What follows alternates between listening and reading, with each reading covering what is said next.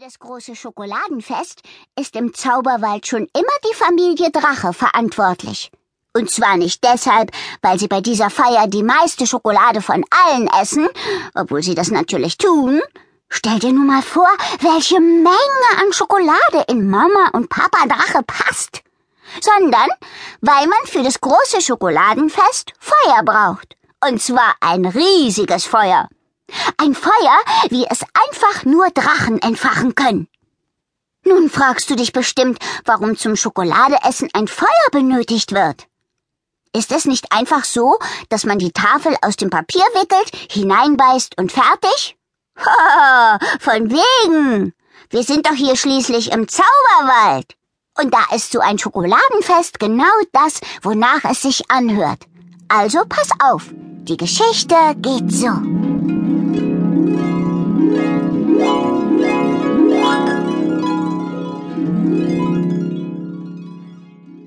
Damit im Zauberwald das große Schokoladenfest gefeiert werden kann, müssen ein paar wichtige Sachen gleichzeitig passieren. Manchmal dauert es Jahre, bis es soweit ist. Die Bewohner des Zauberwaldes benötigen dazu nämlich verschiedene Zutaten. Und diese alle auf einmal zusammenzukriegen, ist ganz schön knifflig und viel schwieriger, als es sich anhört. Zunächst einmal wäre da natürlich die Schokolade. Und weil Schokolade ja leider nicht an Bäumen wächst und man sie im Zauberwald auch nirgends einfach so kaufen kann, muss sie erst mühsam hergestellt werden.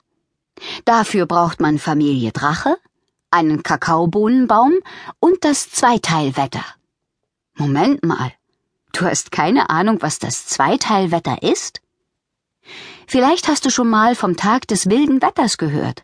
Den gibt es nämlich auch im Zauberwald aber das Zweiteilwetter kommt sehr viel seltener vor.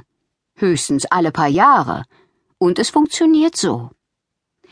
Im Zauberwald gibt es eine magische Lichtung, auf der so allerlei magische Dinge geschehen. Über diese Lichtung verläuft eine kaum sichtbare Grenze aus struppigem, hartem Borstengras. Am Tag des Zweiteilwetters passiert Folgendes. Auf dem einen Teil der Lichtung herrscht das herrlichste Sommerwetter der Welt. Es ist furchtbar heiß und man hat sofort das dringende Bedürfnis, in der Badehose herumzulaufen und alle paar Minuten schwimmen zu gehen. Auf der anderen Seite der Grenze ist es jedoch bitterkalt und es schneit so viel, dass die Zauberwaldkinder die schönsten Tunnel und Höhlen in den riesigen Schneehaufen graben können. Sie fangen mit dem Spielen zuerst auf der Schneeseite an, und wenn sie dann durchgefroren sind, tauen sie sich auf der Sommerseite wieder auf, sozusagen. Seltsamerweise kann man aber weder Schneebälle auf die Sommerseite noch Sonnenbälle auf die Schneeseite werfen. Sonnenbälle? Egal. Jedenfalls kann man nicht einfach von einer Seite auf die andere wechseln. Die Grasbüschelgrenze ist wie eine durchsichtige, undurchdringliche Wand. Natürlich hat der kleine Drache versucht, oben drüber zu fliegen, aber er musste so hoch steigen, dass Mama Drache die Krise bekommen hat und ihren Sohn schimpfend aus den Wolken pflücken musste.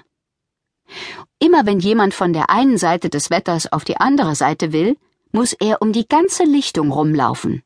Und dabei schmilzt meistens auch der ganze schöne Schnee, den man auf die Sonnenseite mitnehmen möchte. Nervig. Zeitgleich mit dem Zwei-Seiten-Wetter muss der Kakaobaum reif sein, der glücklich unten im Sonnental vor sich hinwächst.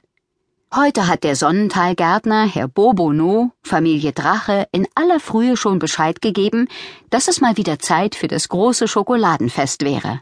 Jetzt klettert Herr Bobono geschickt in den höchsten Ästen des Kakaobohnenbaums herum und erntet die mächtigen Bohnenfrüchte.